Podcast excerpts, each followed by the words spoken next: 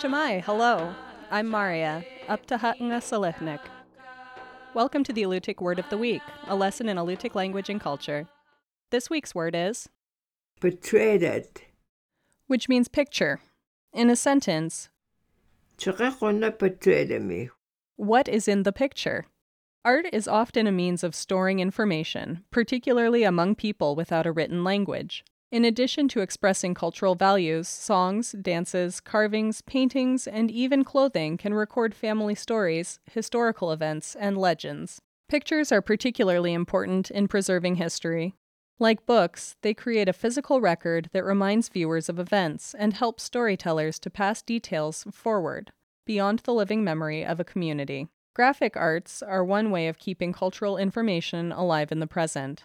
In classical Alutiiq society, there were at least three forms of graphic art. People painted images on wooden objects. These included hats, paddles, boxes, masks, and many other implements. They pecked pictures into stationary boulders, creating petroglyphs. They incised designs into stone and bone hunting implements. Some of these images became family symbols. If a hunter killed two seals with one harpoon strike, this very lucky event might be symbolized in paintings on his household implements. When people saw the implements, they were reminded of the story, recalled the hunter's skill and good fortune, and knew that the objects belonged to his family. The picture preserved a story, celebrated the hunter's talent, and expressed ownership.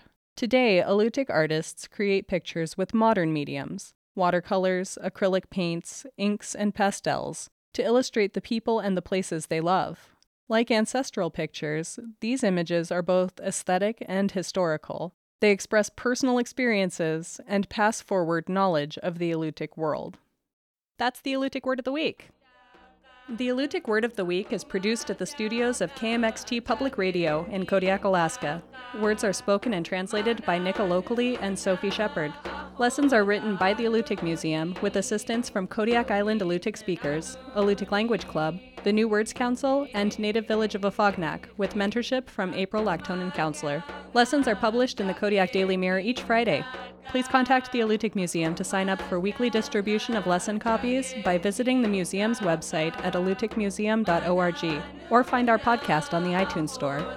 And if you would like to learn more about the Alutiiq language, visit alutiiqlanguage.org.